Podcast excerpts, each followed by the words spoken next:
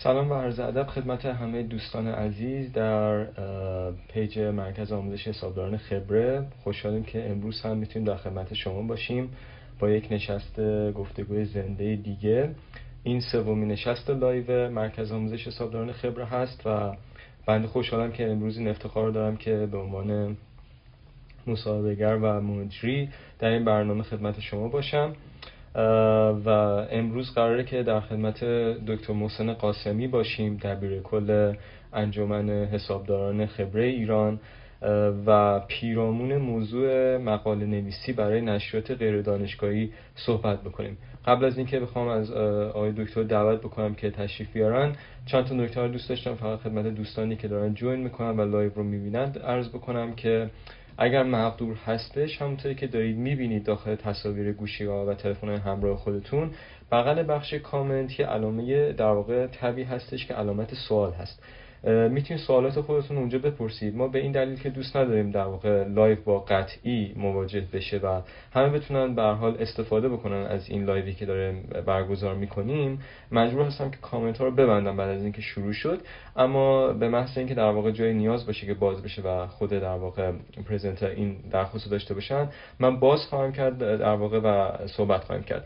ما امروز در خدمت دکتر محسن قاسمی هستیم برای مهمانانی که در واقع جدیدتر اضافه شدن به بخش ما و من از ایشون در واقع دعوت بکنم که تشریف بیارم بالا. ریکوست فرستادم، اگر دریافت کردید ممنون میشم که قبول بکنید.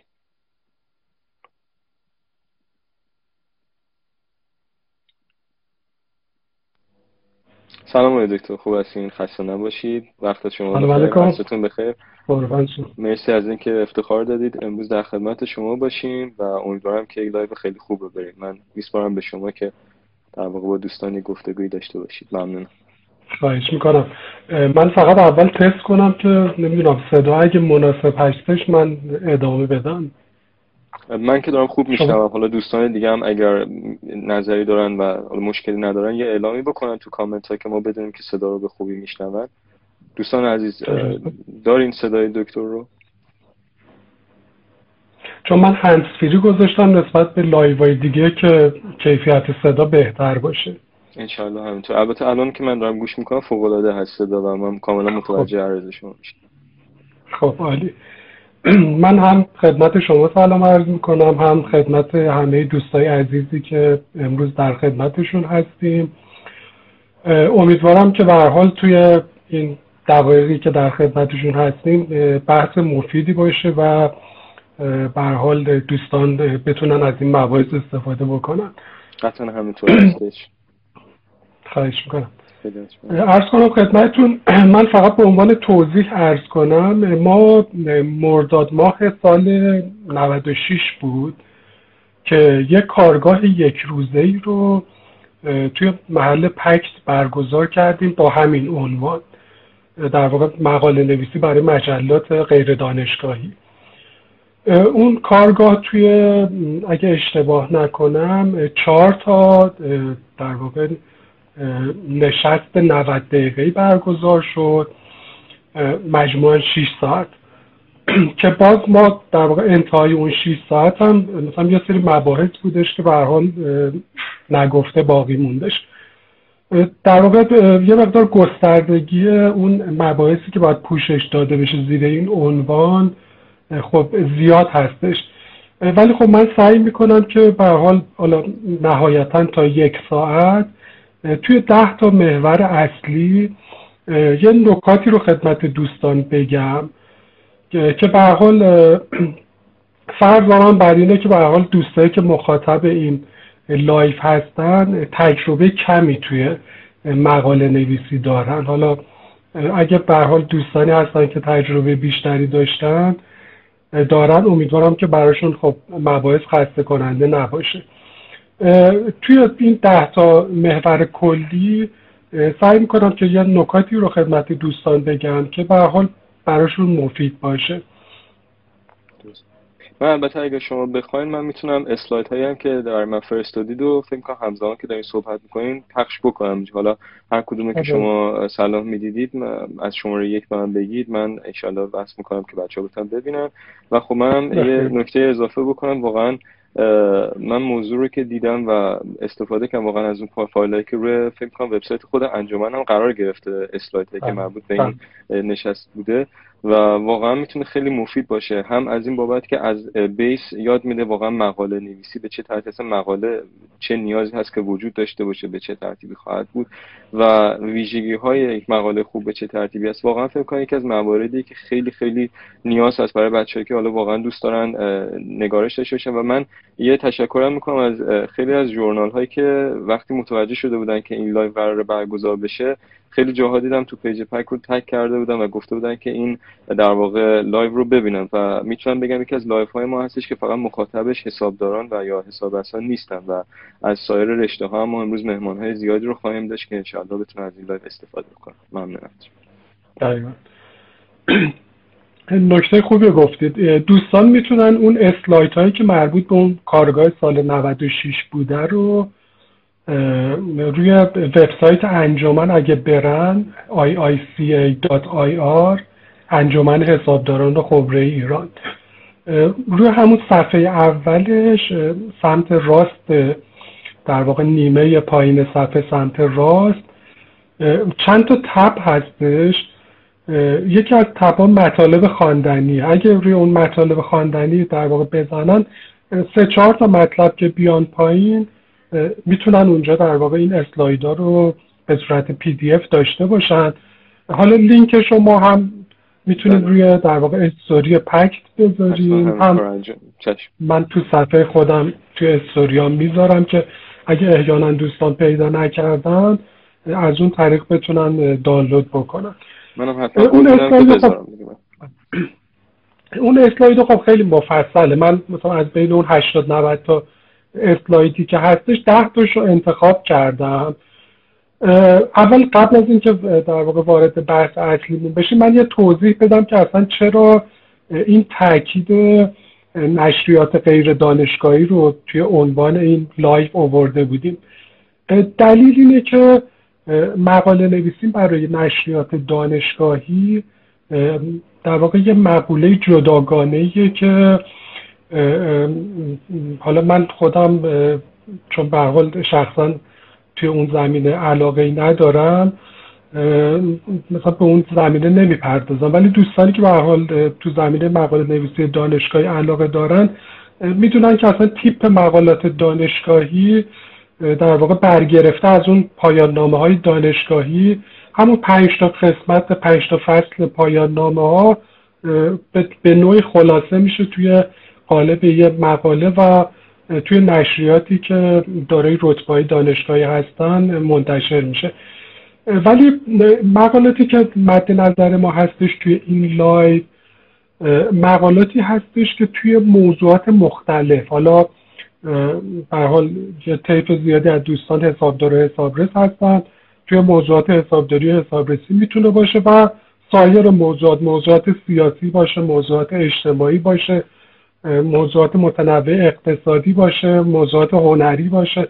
به هر حال توی موضوعات مختلف توی این چارچوبی که خدمتتون عرض میکنم دوستان میتونن اون ایده‌ای که تو ذهنشون هستش رو توی چارچوب مقاله پیاده بکنن. ما توی برای شروع بحث اگه بخوایم یه تعریفی از مقاله بدیم که اصلا مقاله چه چیزی هستش،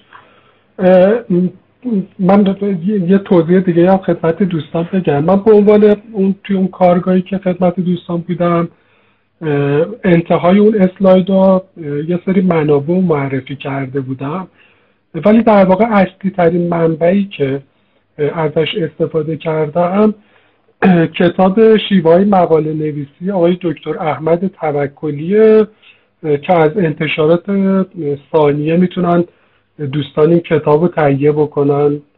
البته عنوانش برعکس افتاده ولی توی اون اسلایدهایی که خدمت دوستان هستش مشخصات کاملش هستش.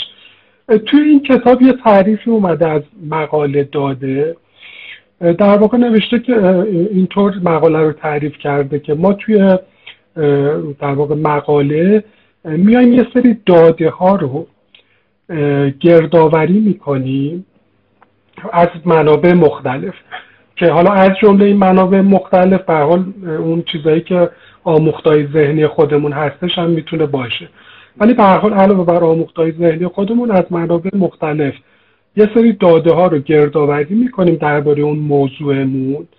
این داده ها رو توی یک در واقع چارچوب منظم ارائه میکنیم و از نظر شخصی خودمون سعی میکنیم که به یه روش منطقی و مستدل این در واقع دادهایی که گردآوری کردیم و تحلیل و تفسیر بکنیم برای اینکه به یه نتیجه‌ای برسیم. یعنی در واقع اون ایده‌ای که تو ذهنمون هستش رو حالا توی این تعریف اومده گفته اینا رو در واقع تبدیل بکنیم به یه آگاهی.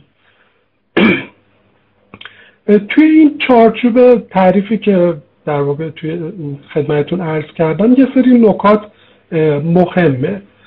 اولین نکته که مهمه اینه که به هر حال ما توی مقاله الزاماً باید یه سری داده های مرتبط با اون موضوعی که مد نظرمون هستش و به هر حال گردآوری بکنیم، یعنی به صرف اینکه اتکا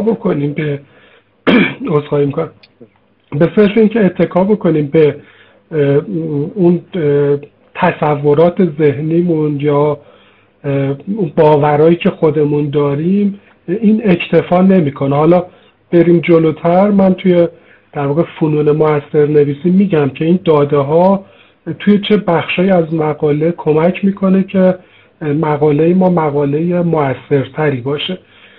چون من خودم به هر حال از این تیپ مقالات زیاد دیدم که کلاً مبتنی بر یه سری باورای یا تصورات ذهنی نویسنده است.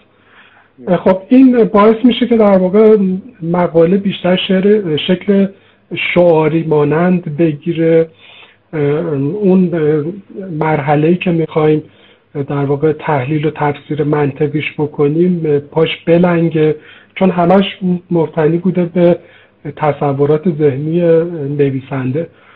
پس نکته اول این هستش که ما حتما برای نوشتن مقاله باید نیاز هستش که یه مرحله به هر حال گردآوری داده‌های مرتبط با اون موضوعمون رو داشته باشیم.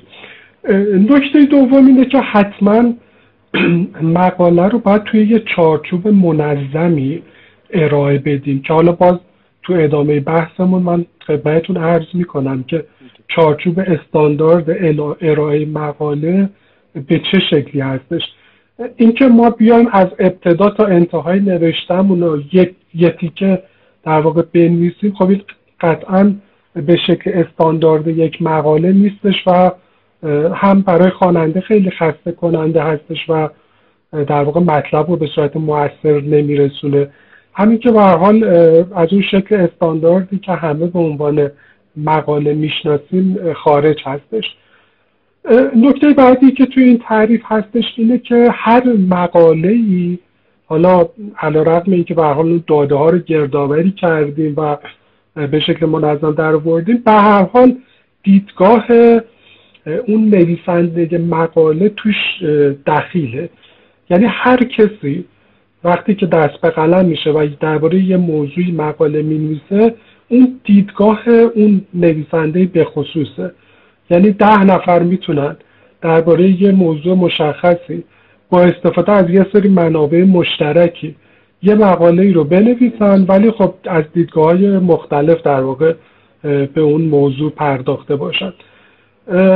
ولی علی‌رغم اینکه به هر حال دیدگاه شخصی نویسنده مؤثر هستش، قسمت دیگه‌ای که توی این تعریف داشتیم این بودش که این دیدگاه نظر شخصی رو نویسنده باید این توانایی رو داشته باشه که به صورت مستدل با استدلال و به روش منطقی در واقع دیدگاه خودش رو تو قالب مقاله در بیاره. و به هر حال قسمت آخرش هم این که در نهایت این فرایند باید منتهی بشه به یه آگاهی جدیدی. یعنی ما این منابع که گردآوری میکنیم به هر حال از دیدگاه شخصی خودمون اینا رو تفسیر و تحلیل میکنیم، به قالب منظم اینا رو ارائه میکنیم. در نهایت باید یه آگاهی به خواننده مقاله داده بشه. خب توی اسلاید بعدی که به هر حال الان بالا خدمت دوستان هستش توی تصویر، اون اسلاید قبلی رو اگه لطف کنید یه سری ویژگی‌ها رو برای مقاله خوب ذکر شده اینجا. اولین، حالا ترتیب اول و دوم در واقع وجود نداره، نکته اولی که اینجا می‌بینیم اینه که موضوع مقاله یا در واقع موضوع مقاله باید موضوع جدیدی باشه. خب مثلا درباره یه موضوع تکراری که بارها و بارها آدمای مختلف در طول در واقع زمان دربارش نوشتن، اگه ما هم به همون شیوه بیایم یه مقاله ای رو بنویسیم، خب به هر حال شانس این که خواننده‌ای داشته باشه خب خیلی کم میشه. اگه موضوع تکراری داریم انتخاب میکنیم، اگه موضوعمون موضوع جدیدی نیست، حتما باید شیوه پرداخته به این موضوع تکراری باید جدید باشه. یعنی ما باید بیایم از یه زاویه جدیدی به این موضوع تکراری نگاه بکنیم. ولی خب به هر حال ترجیح با اینه که همیشه ما به هر حال درباره سعی کنیم که مثلا موضوعاتی بنویسیم که کمتر درباره‌اش صحبت شده، نوشته شده، که به هر حال جذابیت مقاله ما رو بالا ببره. مورد بعدی که اینجا ذکر شده اینه که همونطور که توی تعریف مقالم عرض کردم، پرهیز بکنیم از کلیگویی و شعار دادن توی اون مقالمون. حالا یه مقدار بریم جلوتر توی اون فنون مؤثرنویسی خدمتتون عرض میکنم که ما از چه در واقع ابزارهای راهکارهایی میتونیم استفاده بکنیم تا اینکه از این کلیگویی و در واقع حالا به نوعی شعار پردازی فاصله بگیریم و مقالمون در واقع یه مقاله مؤثری باشه که خواننده رو بتونه در واقع منطق خواننده رو بتونه جذب بکنه و پذیرای این نوشته ما باشه. مورد بعدی اینه که مقاله باید جامع نگر باشه، یعنی از جوانب مختلف به اون موضوع که دربارش داریم می‌نویسیم در واقع نگاه بکنه. اینکه ما بیایم فقط از یه جنبه به اون موضوع بپردازیم باعث میشه که وقتی که خواننده داره اون در واقع مقاله ما رو بخونه، تو ذهنش بگه که خب مثلا اینجا رو شما بهش توجه نکردید، مثلا اینجا رو ندیدید. این باعث میشه که در واقع اون پذیرایی مقاله ما نزد خواننده‌های یه طیف بزرگ از خواننده‌ها کاهش پیدا بکنه. ما به هر حال درباره هر موضوعی که می‌نویسیم توی همون مرحله که داریم تحقیق می‌کنیم باید درباره جوانب مختلف اون موضوع به هر حال تحقیق بکنیم که مقالمون یه مقاله جامعی باشه. مثلا برفرض اگه بخوام مثال بگم، اون چند سال پیش که بحث پیاده‌سازی استانداردهای بین‌المللی گزارشگری مالی توی ایران به هر حال بحثش خیلی داغ شده بود، مقاله‌های مختلفی نوشته میشد درباره حالا هم مزایای اجرای این استاندارد توی ایران، هم در واقع موانع و مشکلاتی که پیاده‌سازی این استانداردها باهاش مواجه هستش. توی اون این تیپ مقالات مثلا اگه در نظر بگیریم، هرچی جوانب مختلف موضوع دیده بشه در واقع اون مقاله جذابتری میتونه باشه برای خوانندگان و اونا رو بیشتر جذب میکنه.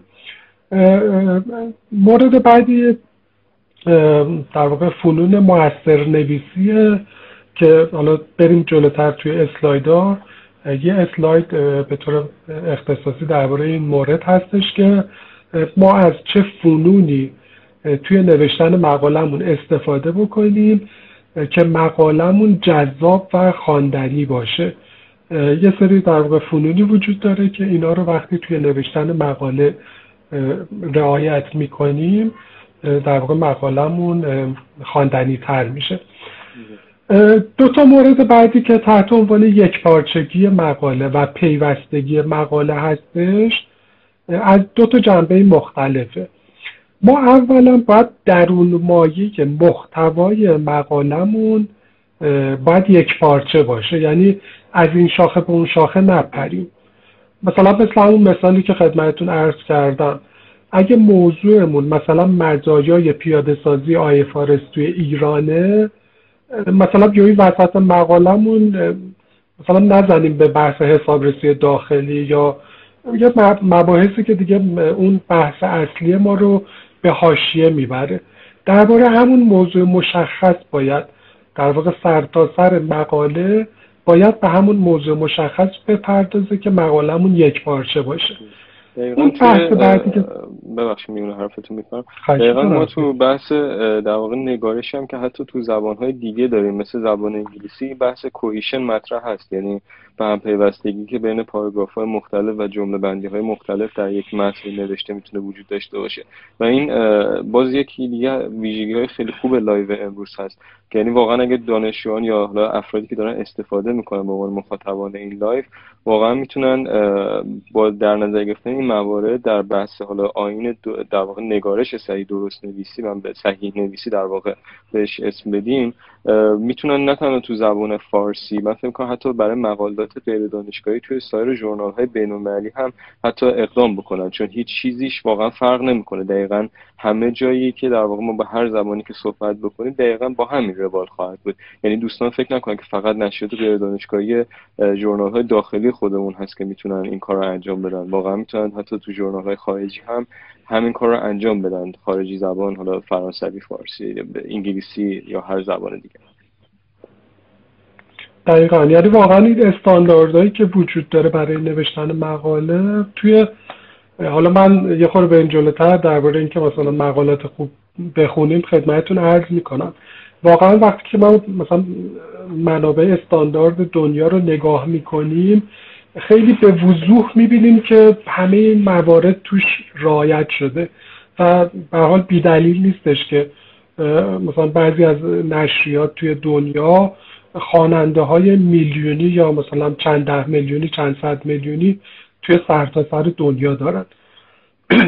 اون مورد بعدی که درباره پیوستگی مقاله هستش همون موردی که شما در واقع فرمودید، یعنی ما وقتی که داریم هم جملات رو پشت سر هم میخونیم، هم پاراگراف ها رو، بندهای مقاله رو در واقع پشت سر هم میخونیم، خواننده احساس در واقع از هم گسیختگی توی شکل نوشتاری مقاله نکنه، یعنی خیلی روون و به هم پیوسته از همون ابتدای مقاله رو که میخونه در واقع مقاله خواننده رو خیلی روون تا انتهای مقاله با خودش ببره.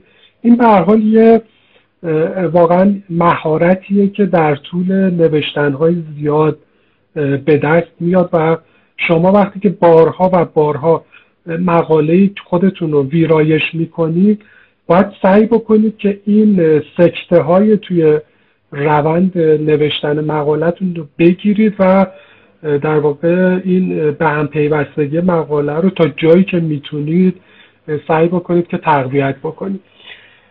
مورد بعدی یه مورد از نظر من واقعا کلیدیه، یعنی این بحث ساده نویسی و روان نویسی در واقع اون روح یه نوشته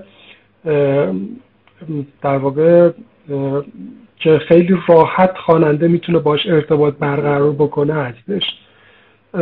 مثلا من توی اون کارگاه، حالا تو اسلایدام دوستان میتونن ببینن، چند تا نمونه آورده بودم از داستانهای صادق هدایت که در واقع مثلا یه قسمتی از سگ ولگرد آورده بودم، یه بخشی از قطره خون آورده بودم که چطور توی جملات کوتاه، یعنی جملات 3-4 کلمه‌ای در واقع اومده بود اون داستان رو روایت کرده بود و در واقع بی‌دلیل نیستش که وقتی که مثلا ما داستانای مثلا صادق هدایت یا نویسنده‌های بزرگ دیگر رو میخونیم چقدر برامون در واقع اینا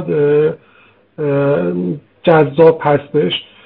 توی نوشته های تخصصی این اهمیتش بیشتره، چون خود مباحث تخصصی به هر حال یه پیچیدگی دارن که وقتی که شما میخواید اینا رو توی قالب مقاله بیان بکنید، اگه نوشته شما هم در واقع پیچیده باشه، جملات خیلی بلند باشه، از کلمات نامأنوس استفاده توش زیاد بکنید، سعی کنید که مثلا سواد خودتون رو به رخ خواننده بکشید، اینا در واقع غلط‌ترین کارهای ممکن توی نوشتنه.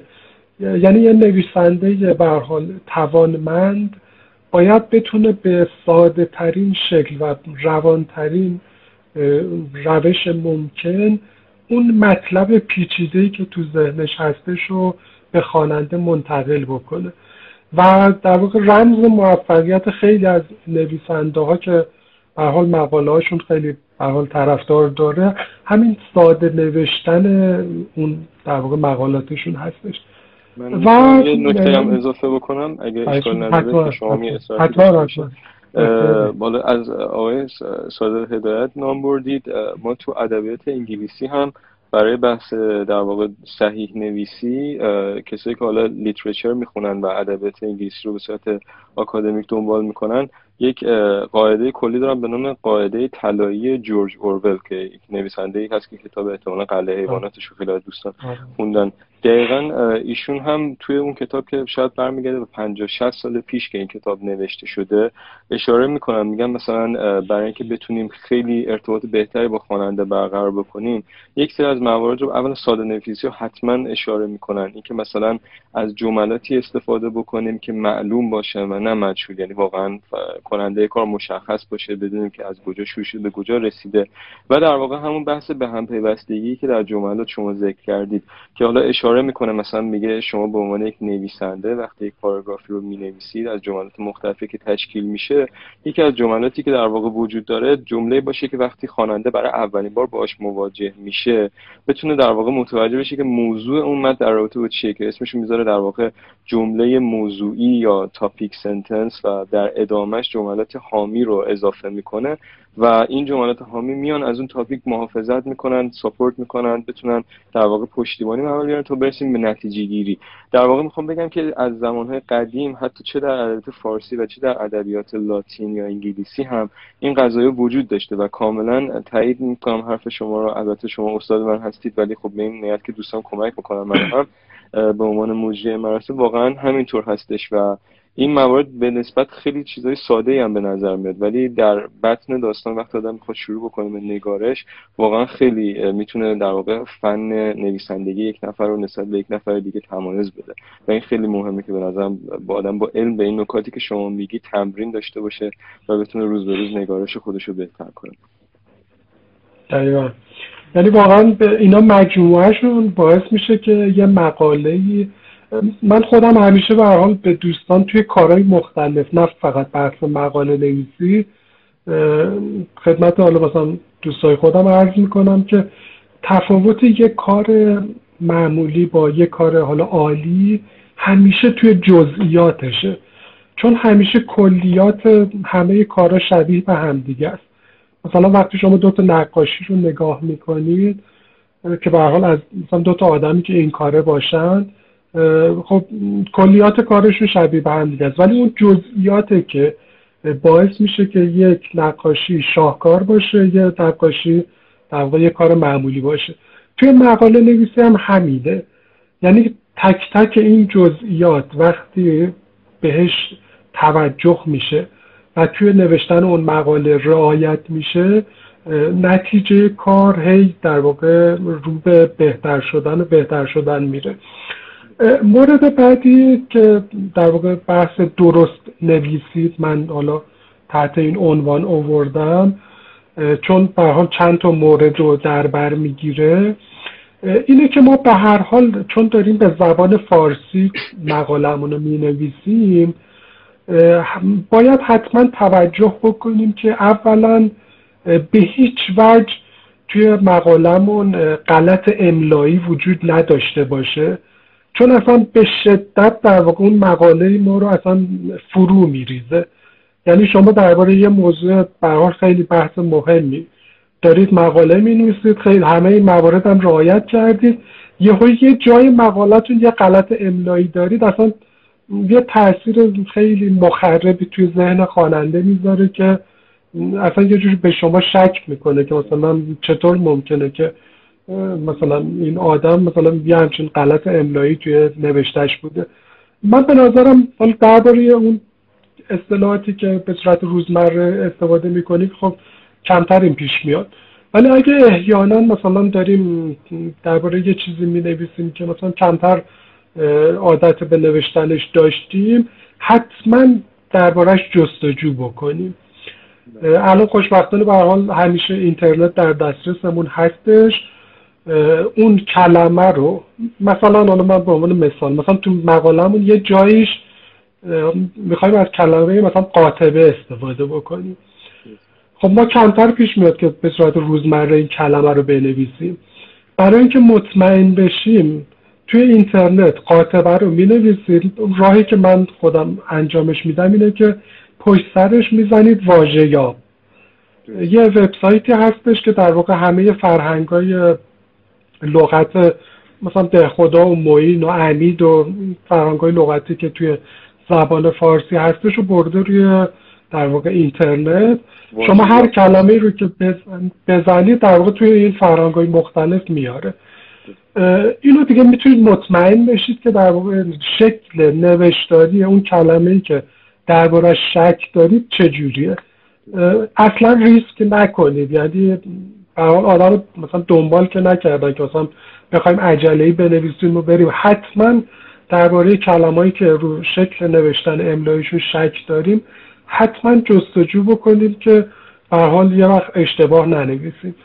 و اینکه دستور زبان فارسی رو به هر حال رعایت بکنیم، اینو به هر حال مطالعه میخواد دیگه. یعنی الان خوشبختانه مثلا کتابای دستور زبان مثلا خیلی کوچیک و حالا نه به شکلی حالا قدیما مثلا یه سری کتابای دستور زبانی بود که واقعا خوندنش اصلا کار سختی بودش، ولی الان کتابای کوچیک‌تر و خیلی روانتری هستش که مثلا شاید اگه یه روز فقط مثلا 3-4 ساعت وقت بذارید مثلا یه دونه‌شو خوندید و اون چارچوبای کلی که برها شکل درسته، مثلا جمله چیه، مثلا توی یه جمله مثلا جای فاعل و فعل و قید و مثلا قید زمان و مکان و مثلا انواع مختلف فعل، اینا خب ما قبلا اینا تو مثلا دبیرستان و حالا احیانا دانشگاه مثلا خونده بودیم، ولی به هر حال فراموششون کردیم دیگه. اینا رو یه کتاب دستور زبان، یه کتاب آیین نگارش، اینا رو کسی که علاقه داره به نوشتن و دوست داره که مثلا حداقل مثلا سالی مثلا 2-3-4 تا مقاله بنویسه، واقعا نیاز هستش که توی این زمینه‌ها مطالعه بکنه تا برها غلط‌های این شکلی توی مقالهش وجود نداشته باشه. من نکته آخری که توی این اسلاید اومده، حالا واسه اینکه ما زبان هم دست ندیم، اینه که من نوشتم که زیاد حرف نزنیم و حرف زیادی نزنیم.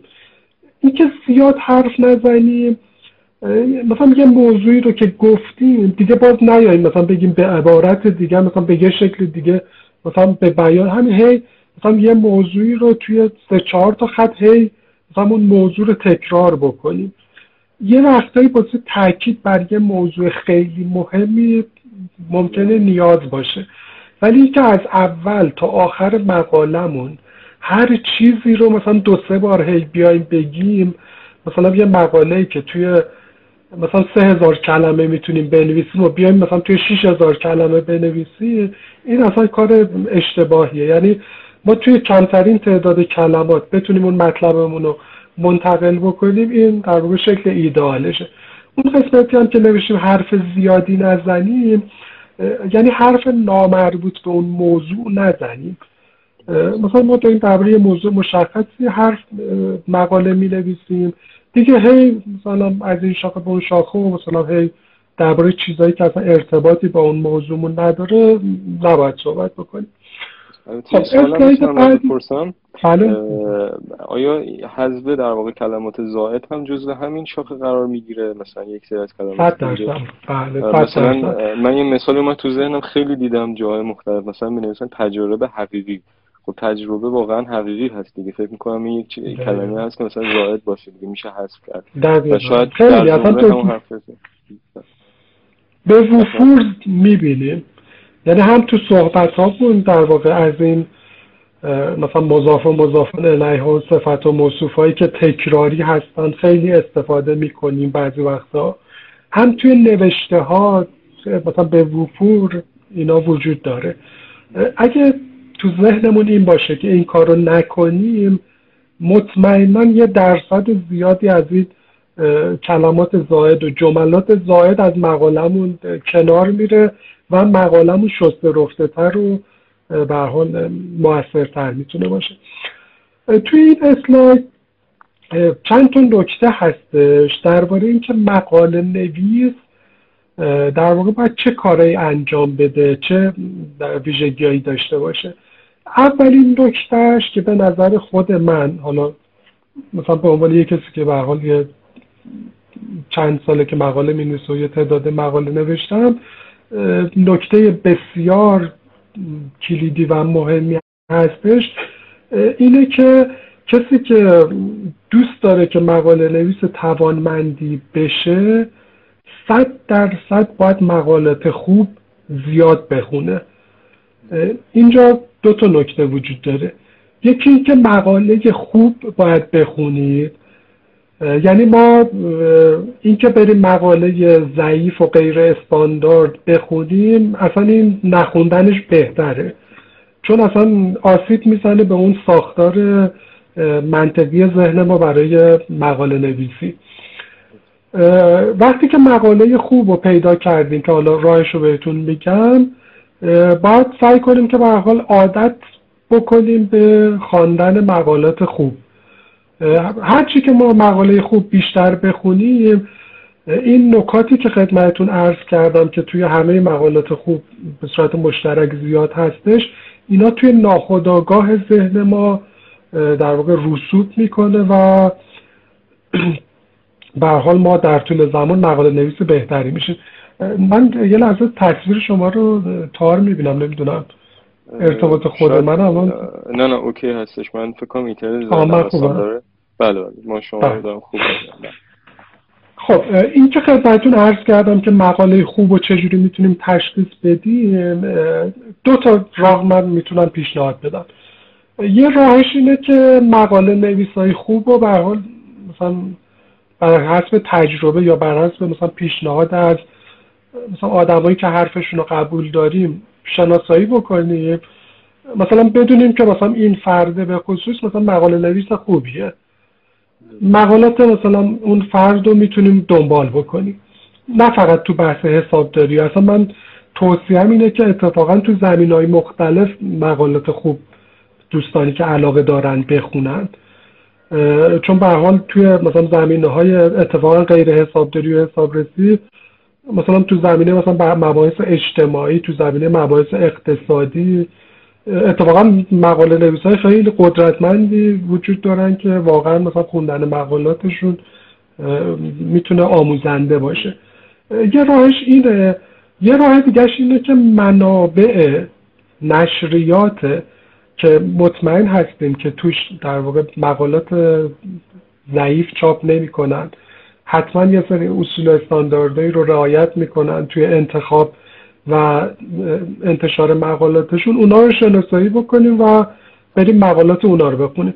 مثلا من خودم تقریبا از دوره دانشجوی فوق لیسانس هم مثلا سال 80، الان دیگه کم کم نزدیک 20 سال میشه، تقریبا مثلا هیچ ماهی از سی پی جورنال نبوده که مثلا مقالاتش رو به حال دنبال نکرده باشم. حتما که فهرست مطالبشون رو نگاه میکنم، مثلا یکی دو تا مقاله‌ای که بهش به حال به موضوعش علاقه دارم و مثلا کامل میخونم.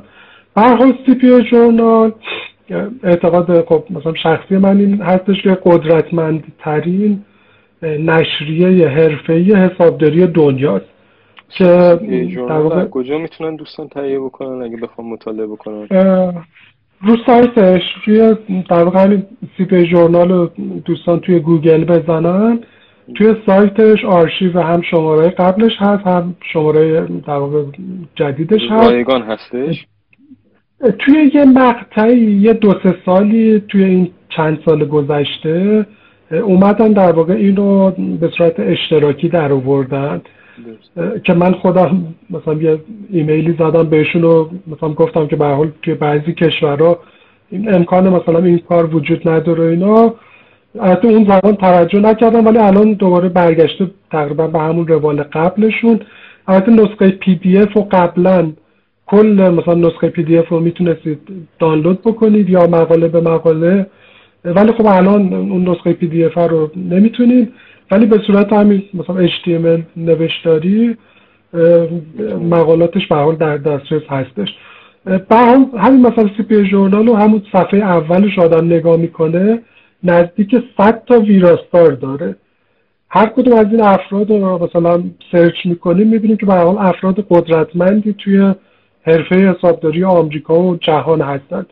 مثلا بر فرضیه مقاله‌ای درباره حسابرسی داخلی توی سی پی جورنال چاپ میشه، قطعا افراد متخصص اون زمینه اینو در واقع ویرایشش کردن، هم از نظر ساختار مقاله نویسی به شدت مقالات استانداردی هستن و همین که به هر حال اطلاعات غلط منتقل نمیکنن، از نظر زبان انگلیسی به هر حال روونشون میکنن. حالا این یه نمونه است، این نشریات اینجوری هم به زبون فارسی به هر حال ما نشریات از این تیپ داریم، هم به زبون انگلیسی. این یه راهیه برای اینکه ما در واقع مقالات خوب بخونیم، برای اینکه ذهنمون در واقع عادت کنه به ساختار درست مقاله. من نکات بعدی رو سعی میکنم که به هر حال سریع‌تر برم که چون فکر کنم وقتمون یه مقدار کم مونده. نکته بعدی اینه که ما باید یه حرفی برای گفتن داشته باشیم، یعنی این واقعا یه چیز عجیبیه. یه وقتایی هستش که ما فقط دوست داریم که یه چیزی بنویسیم حالا به هر دلیلی، ولی خب اصلا واقعیتش مثلا حرفی برای گفتن نداریم، ولی خیلی سخت میشه. یعنی من نمیدونم که چجوری ممکنه که این اتفاق بیفته. ما اگه چیزی تو ذهنمون نباشه، بدتر از اون اصلا هیچ درباره موضوع هم حتی هیچ تحقیقی نکنیم، یعنی نه خودمون ایده ای داریم نه اصلا درباره موضوع تحقیقی کردیم، قطعا به ورطه شعار گفتن و کلیگویی میفتیم. یعنی اصلا دیگه تردیدی وجود نداره که اگه ما نه حرفی برای گفتن داشته باشیم، نه مطالعه‌ای درباره اون موضوع کرده باشیم و اصرار داشته باشیم که یه مقاله‌ای بنویسیم، ناچاریم که فقط تصورات ذهنی خودمون رو بنویسیم که قطعاً فاصله داره با یه مقاله مؤثر و استاندارد. نکته بعدی به نوعی به هر حال نزدیک به همین نکته هستش که باید به اون موضوع مقاله مسلط باشیم، یعنی حتی اگه مثلا یه ایده‌ای هم تو ذهنمون هستش باید اکتفا نکنیم به اون ایده، بریم درباره‌اش تحقیق کنیم تا به هر حال از جوانب مختلف روی اون موضوع مسلط بشیم. موضوع بعدی اینه که باید به صورت به هر حال تجربی توانایی تجزیه و تحلیل کردن در قالب نوشته رو به دست بیاریم.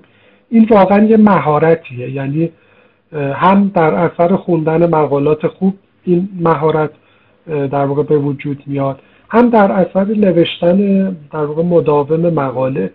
این توانایی رو به دست میاریم که بتونیم در قالب نوشته در واقع موضوع رو تجزیه و تحلیل بکنیم. و نکته بعدی اینه که به هر حال مستدل و منطقی بنویسیم، یعنی به هر حال خودمون رو بذاریم به جای خواننده ها که وقتی که اینو میخونن مثلا با منطقشون جور در میاد یا فقط یه چیزیه که مثلا نظر شخصی ما هستش. و نکته آخر اینه که بر فنون مؤثر نویسی مسلط بشیم که حالا من تو ادامه یه سری از این موردهای فنون مؤثر نویسی رو خدمتتون عرض میکنم.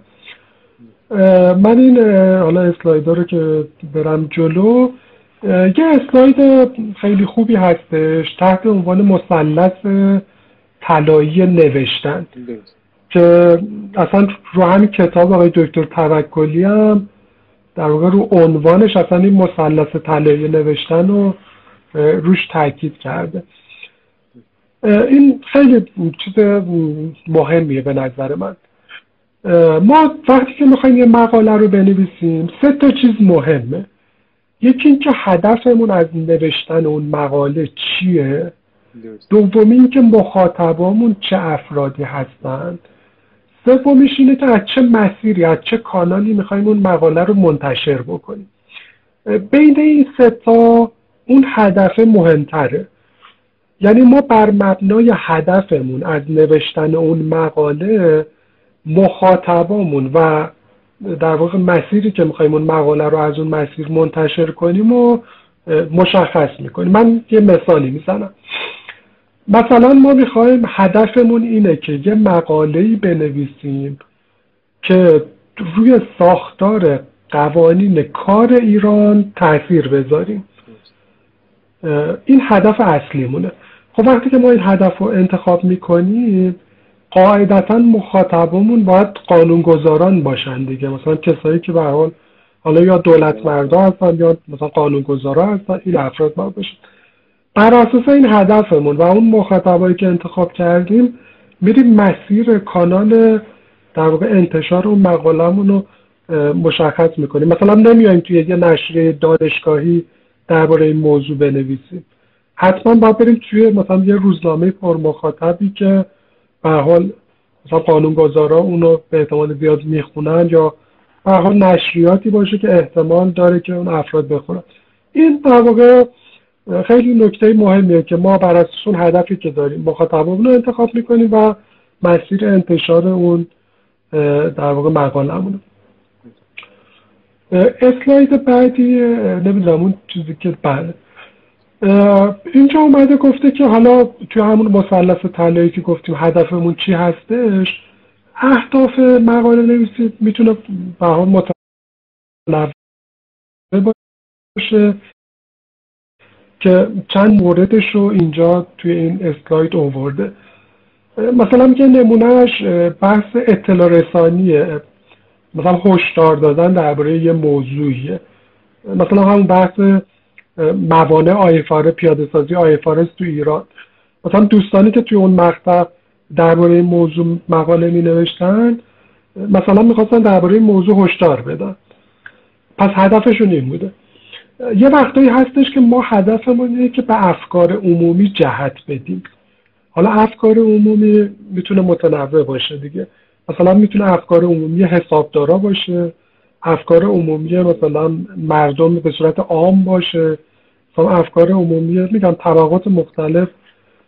این بر اساس این هدفهایی که انتخاب میکنیم هم شیوه نوشتنمون تغییر میکنه، هم به هر حال اون حالا مسیرهایی که عرض کردم خدمتتون که از طریق اون مسیرها اون مقاله‌مون رو منتشر میکنیم.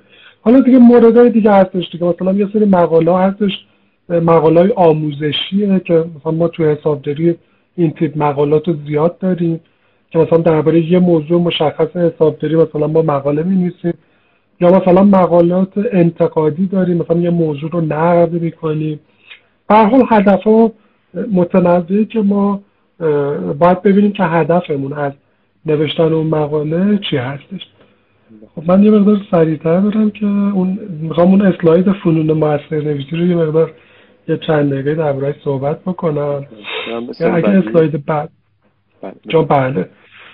خب میونه حرفتون 10 دقیقه از هفته اول لایومون مونده، در جریان باشید. حدوداً 49 دقیقه و 20 ثانیه صحبت کردیم که حدوداً 10 دقیقه و 50 ثانیه دیگه باقی مونده و اگر صحبتتون باقی بمونه من از دوستان خواهش می‌کنم کسی که دارن دنبال می‌کنن ما مجدد لایو رو میاریم بالا و دوباره شروع می‌کنیم که زمانش در واقع حفظ بشه و بتونیم به مباحث در واقع برسیم. خواستم زمان رو خدمت اطلاع بدم. ممنونم. بله خیلی ممنون. عرض کنم خدمتتون این همون مثلث طلایی نوشتنه که اومده داخلش یه سری فنون موثرنویسی رو به هر حال اشاره کرده. حالا اینا رو یه مقدار به هر حال کار سخته، تو 10 دقیقه آدم بخواد همشو خیلی به جزئیات توضیح بده، ولی خب دوستان هم میتونن به اون کتابه مراجعه بکنن، هم توی این اسلایدن فکر کنم من مثلا به بعضیشون بیشتر پرداختم، ولی خب من سعی میکنم درباره هر کدومشون خدمتتون عرض کنم. از اون بالا اگه بخوام بگم خدمتتون، حالا یه مقدار شاید دوستان سخت بتونن بخونن، بحث ایجازه. یعنی ما باید موجز بنویسیم، خیلی شاخ و برگ ندیم به اون بحثمون، یعنی سعی کنیم که با جمله، همونجور که عرض کردم خدمتتون، با جملات کوتاه خیلی سرراست اون موضوعمون رو در واقع ارائه بکنیم. هر چیز در واقع این ایجاز رو، حالا هم ایجاز مفهومیه هم ایجاز شکلیه، این هر دوتا اینا رو اگه رعایت بکنیم در واقع مقالمون ارتباط بهتری با خواننده برقرار میکنه. همونطور که حالا خدمتتون عرض کردم، میخوام جملات نامأنوس استفاده نکنیم، خیلی جملات طولانی ننویسیم، پیچیده ننویسیم، چون اینا همشون آسیب میزنه به مقالمون. یعنی واقعا یه جورایی ساده گرفتن موضوع، اگه فکر کنیم که اینجوری مخاطبامون رو تحت تاثیر قرار میدیم که همونجور که عرض کردم مثلا خودمون رو به رخ مخاطبا بکشونیم، این قشنگ جواب برعکس میده. یعنی از قضا آدمایی که متخصصتر و توانمندتر هستن اتفاقا موضوعات رو خیلی ساده تر، یعنی این توانایی رو دارن که موضوعات رو ساده تر منتقل بکنن به مخاطباشون. مورد بعدی همون بحث سادگیه که عرض کردم، یعنی در عین حال که به هر حال ایجاز رو رعایت میکنیم، خود نحوه بیانمون هم به هر حال ساده باشه. مورد بعدی بحث نقل قوله توی مقاله، برای اینکه به هر حال هم ما یه تنوعی به مقالمون بدیم که مقاله خسته کننده نباشه، خواننده رو همراه بکنه، هم به خاطر اینکه اعتبار مقالمون رو ببریم بالا، میتونیم از نقل قول استفاده بکنیم.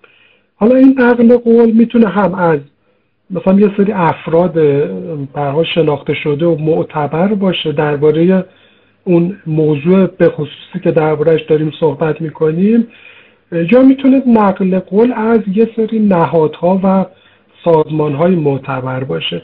مثلا برفرض اگه داریم درباره موضوع مثلا حسابرسی داخلی یه مقاله می نویسیم، مثلا میتونیم نقل قول بکنیم یه جایی حالا اون موضوعمون از مثلا انجمن حسابرسان داخلی آمریکا که مثلا درباره این موضوع مثلا این نظر رو دادن. این کمک میکنه که به هر حال مقاله اعتبارش بره بالاتر. نکته بعدی همون بحث پیشینه و سابقه اون موضوعه.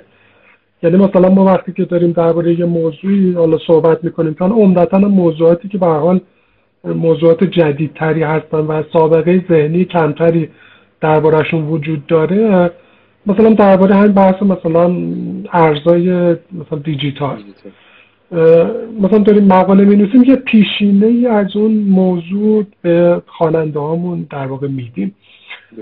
مورد بعدی بحث همون استدلال و منطقی که توی تعریف مقاله هم داشتیم، یعنی ما وقتی که این داده ها رو از منظر شخصی خودمون به هر حال داریم تجزیه و تحلیل میکنیم، تفسیر میکنیم، باید همه جاش این بحث منطقی بودن و مستدل بودن رو به هر حال رعایت بکنیم، همه جا خودمون رو بذاریم به جای خواننده ها که ببینیم که اصلا این حرفی که ما داریم میزنیم توی مقاله اصلا منطق آدم ها اینو میپذیره. این بحث مهمیه. بحث بعدی بحث روایت و حکایت که حالا به هر حال باز برای تنوع دادن به مقالمون و حالا یه بخشایی هم مثلا برای اعتبار بخشی به مقاله میتونه باشه. اون بحث رنگ و توصیف یا حالت در واقع شکلی نوشتاری مقاله است که حالا هم میتونه آدم موافقش باشه هم میتونه خیلی موافقش نباشه، که مثلا ما برای اینکه مقالمون از اون حالت یک نواختیش خارج بشه، در واقع اصطلاحاتی که توش به کار میبریم مثلا یه رنگ و بوی بهش بدیم. حالا مثلا تو کتاب اومده یه سری مثالایی که زده، مثلا نوشته که آزادی مثلا غمگین مثلا فلان آدم، مثلا اینجا اومده به کلمه آزادی مثلا با اون صفت غمگین مثلا یه رنگ و بویی داده. به هر حال مثلا میتونیم یه جایی حتی از توی مقالات تخصصی هم از این تکنیک‌ها استفاده بکنیم که، ولی خب اینا همش روش تاکید میشه که نباید افراط بشه توش، یعنی از اول تا آخر مقالمون هی بخوایم مثلا این کارا هی توش افراط بکنیم، مثلا جایی فقط برای اینکه مثلا یه رنگ و بویی به نوشته داده بشه مثلا مناسبه، ولی اینکه توش افراط بشه خب نتیجه معکوس داده میشه. اون بحث مقابله و مقایسه هم اینه که ما در واقع هم بحث مقیاسه دیگه. مثلا شما یه عکسی دارید میبینید، توی این عکس مثلا یه خودکاری رو وقتی نشون میدید بیننده عکس نمیدونه که این خودکار اندازش چقدره، ولی کنارش وقتی یه مقیاسی میذارید مثلا یه سانتیمتری میذارید اون خودکار ابعادش مشخص میشه. توی نوشتن یه همچه حالتی وجود داره. مثلا با وقتی میگیم توی ایران مثلا 100,000 نفر، حالا اون که عدد بزرگه، مثلا 20,000 نفر توی حرفه حسابرسی مشغولن، این مثلا شاید ذهنیتی رو تو ذهن افراد ایجاد نکنه، ولی مثلا وقتی بیایم مقایسهش بکنیم با آمریکا، مثلا بگیم که مثلا تو آمریکا مثلا چند میلیون نفر توی این حرفه مثلا مشغولن، این مقایسه در واقع بعد میده به اون اطلاعات اولی که دادیم، یعنی اون در واقع اون اطلاعات ما رو قابل فهم میکنه. خب الان چند دقیقه مونده یا قطع نشه؟ 3:15. خب اون مورد نشان دادن یه مثال خیلی جالبی توی کتاب اومده گفته، اومده از داستان یوسف پیامبر مثال زده. مثلا نوشته که وقتی که اون زنای مصری مثلا زلیخا رو برها شماتت میکردن که مثلا چرا در واقع این مثلا برخورد رو داشته، میگه اونجا توی اون داستان میاد اون مجلسی که حالا مثلا زنای مصری بودن، مثلا یوسف وارد میشه مثلا دستشون رو میبرد، میگه که اینجا اومده زیبایی رو با اون در واقع مجلسی که توی اون به تصویر کشیده در واقع به ما نشون داده، چون زیبایی یه چیز کیفیه. ما وقتی که مثلا هر چقدر بخوایم درباره‌اش صحبت بکنیم شاید نشون دادن این مفهوم به مخاطب سخت باشه، ولی وقتی که بیایم به هر حال از این فن نشون دادن استفاده بکنیم میتونیم اینو در واقع به مخاطبمون تفهیم بکنیم.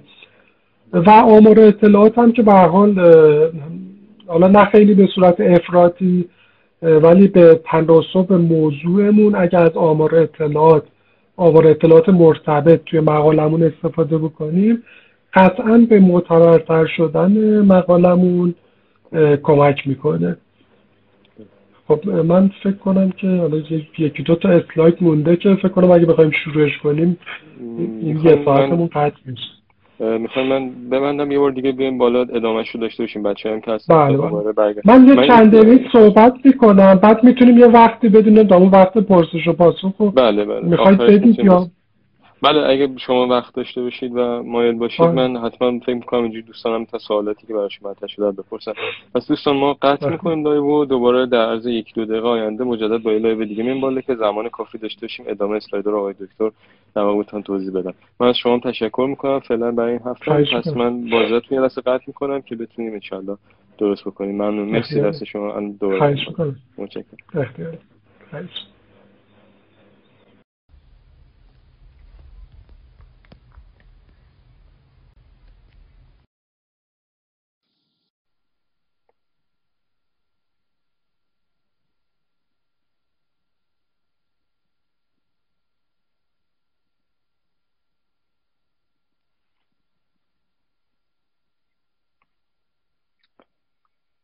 دکتر من زدم داره کانکت میشه ایشاله که الان بس میشه.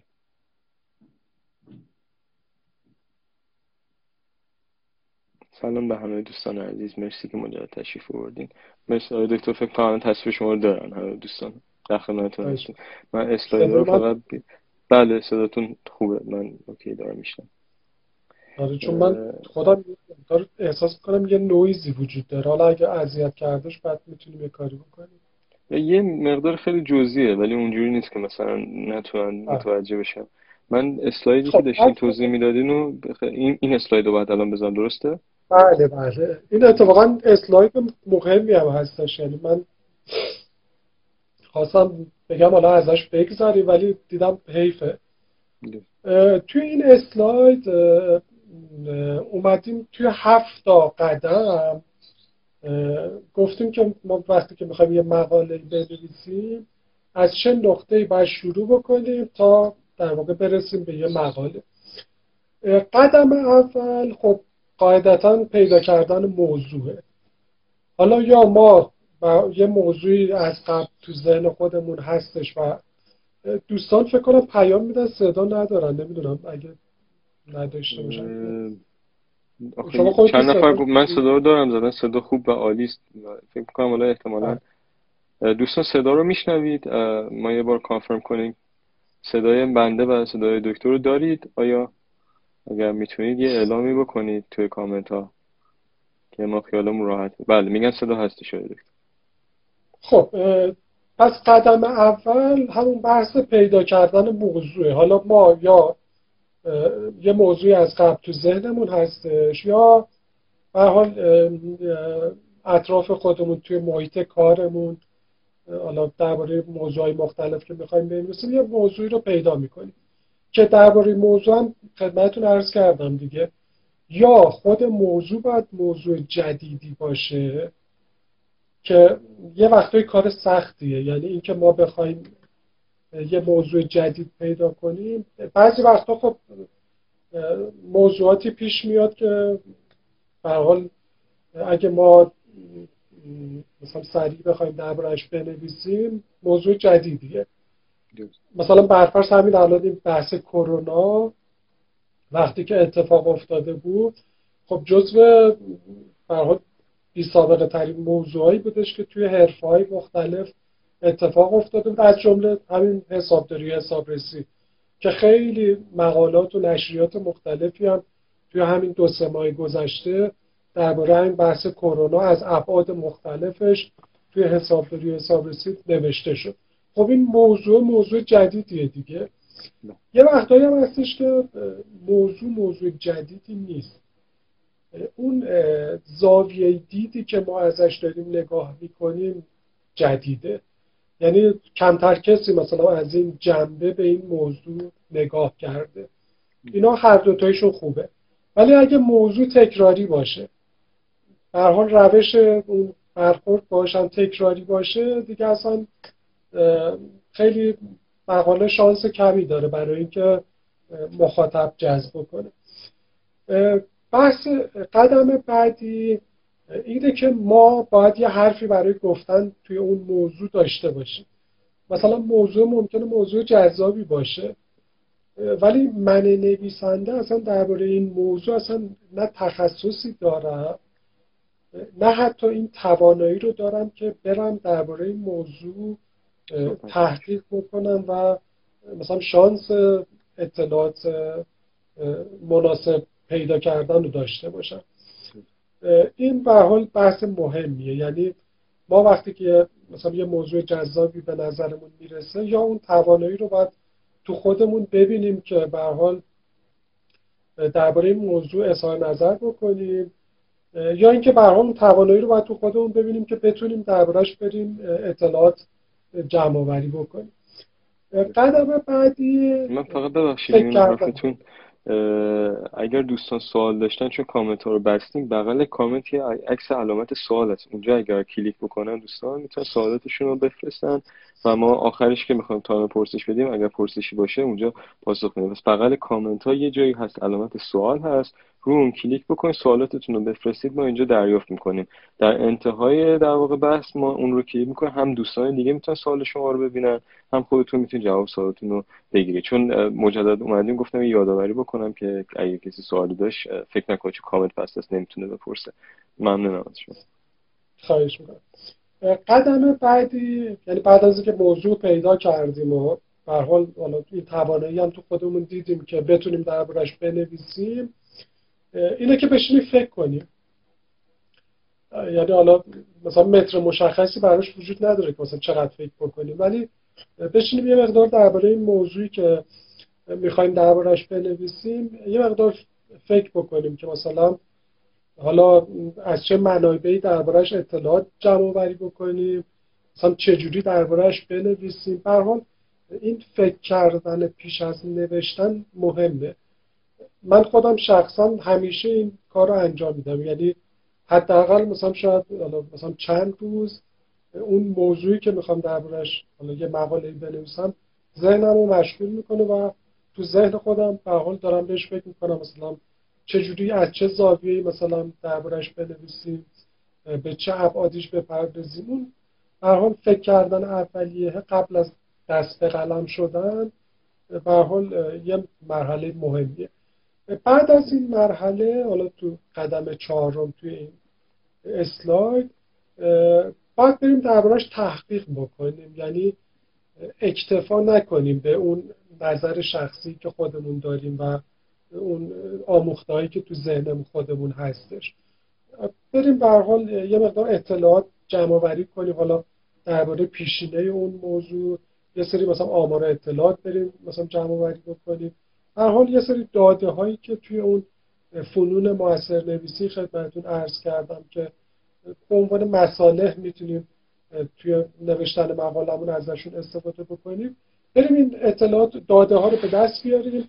حالا مثلا به نوعی مثلا فیش برداری بکنیم. حالا الان کمتر کسی فیش برداری مثلا کاغذی شاید بکنه، ولی مثلا یه فولدری حالا رو کامپیوترمون، لپتاپمون، روی گوشی موبایلمون درست میکنیم. این اطلاعاتی که گردآوری میکنیم و مثلا اونجا ذخیره میکنیم که به هر حال از اون اطلاعات توی مقالمون استفاده بکنیم.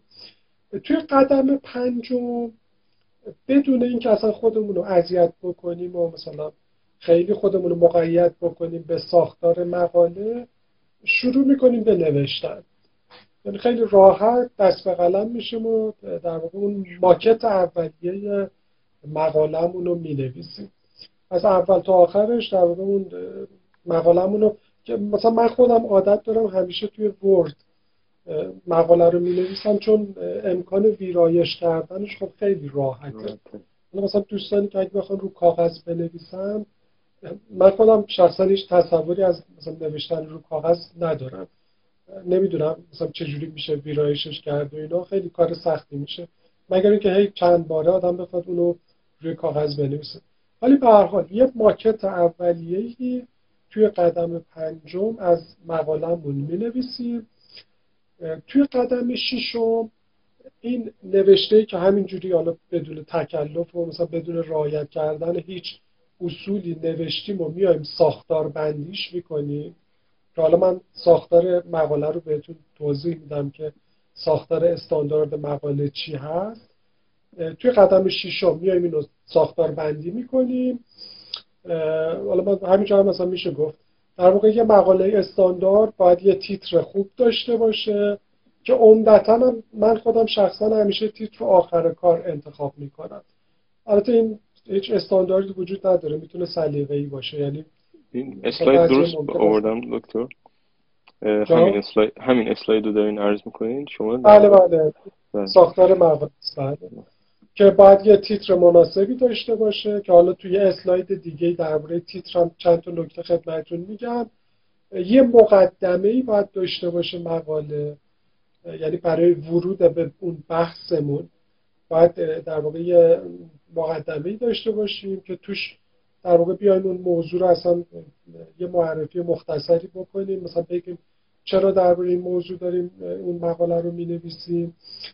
و یه بدنه‌ای داره مقاله که در واقع بخش اعظم مقاله است و در انتهای نتیجه گیری یا پایان بندی داریم. اون قسمت بدنه چون در واقع یه بخش خیلی زیادی از مقاله هستش، مثلا یه مقاله مثلا 3600 کلمه‌ای رو اگه در نظر بگیریم مثلا ممکنه 3000 کلمه‌شون بدنه مقاله باشه. این برای اینکه یه قسمت زیادی هست ما اینو میشونیمش به تیترای میانی، یعنی برای اینکه به هر حال خواننده خسته نشه و بتونه ارتباط بهتری برقرار بکنه اون بدنه رو میشکنیم به در واقع تیترای میانی که خواننده رو بتونیم بهتر در واقع جذب بکنیم. و قدم هفتم هم اینه که میایید مقاله رو در واقع خود ویراستاری میکنیم، یعنی خودمون رو میذاریم جای یه ویرایشگری و این مقاله رو تا جایی که میتونیم، مثلا من خودم بعضن پیش اومده که مثلا 6-7 بار مثلا یه مقاله‌ای که برای خودم مهم بوده رو در واقع از ابتدا تا انتهاش، حتی مثلا بعضن تو روزهای مختلف، مثلا امروز یه بار ویرایش مثلا شده، مثلا فردا صبح بعد از اون مثلا تو زمانهای مختلف اون مقاله رو هر چی ویرایشش بکنید، حالا بسته به اهمیتی که اون مقاله برای آدم داره. مثلا یه وقتی هستش آدم مثلا یه چیزی رو میخواد بنویسه، مثلا تو اینستاگرام فقط مثلا منتشر بکنه، حالا مثلا یه موضوعی که خیلی هم مثلا اهمیت خیلی حالا اونجوری نداره، مثلا خیلی کمتر وقت میذاره برای ویرایشش. ولی یه وقتی هستش درباره یه موضوع مهمی، مثلا تو یه مجله مهمی آدم میخواد مقاله بنویسه، خب به هر حال وقت بیشتری میذاره برای چند بار ویرایش کردنش. خب اون ساختار مقاله هم که خدمتتون عرض کردم، اگه اشتباه نکنم دیگه اسلاید آخر یه چند تا نکته درباره تیتر مقاله عرض کردم خدمتتون، چون خیلی مهمه. تیتر مقاله در واقع ویترین مقاله است، یا مثلا اگه بخوایم با یه کالایی مقایسش بکنیم، بسته‌بندی اون کالاه. یعنی شما خواننده شما اولین مواجهش با مقاله شما تیتر مقالتونه، به خاطر همین خیلی بهش توجه بکنید، خیلی تاثیر میذاره. یعنی ما مقالاتی هستن که فقط به خاطر تیترشون توی ذهنمون هستن. من خودم به وفور توی همین در واقع حسابداری و حسابرسی مقالاتی رو تو ذهنم دارم که به خاطر اون تیتر مناسبشون تو ذهن آدم مثلا میمونه. به خاطر همین روی انتخاب کردن تیتر مقالتون واقعا وقت بذارید. حالا این چند تا نکته‌ای که اینجا ذکر شده، اولین نکتهش یه اهمیتی هم وجود داره توی ترتیب این نکاتی که خدمتتون عرض کردم. مثلا اونایی که اون پایین هستن بدیهی هم دیگه، مثلا بدیهیه که تیتر مقاله باید درست باشه، یعنی شما یه چیز غلطی رو نمیتونید مثلا بیاید به عنوان تیتر غلط تیتر مقاله‌تون انتخاب کنید. هم از نظر مفهومی باید درست باشه تیتر مقاله‌تون، هم از نظر به هر حال املایی که دیگه اصلا فاجعه است دیگه، یعنی مثلا شما یه تیتر مقاله‌ای رو ببینید که غلط باشه دیگه اصلا در واقع فاجعه است. نکته بعدی اینه که روشن باشه، یعنی واضح باشه. مثلا یه کسی وقتی که مواجه میشه با این تیتر مقاله شما، به هر حال مثلا یه ارتباط اولیه‌ای بتونه برقرار بکنه با این تیتر شما. نکته بعدی اینه که دقیق باشه، یعنی مثلا سرسری انتخاب نکنیدش، به هر حال یه دقتی توی انتخاب کردن این تیترتون داشته باشید.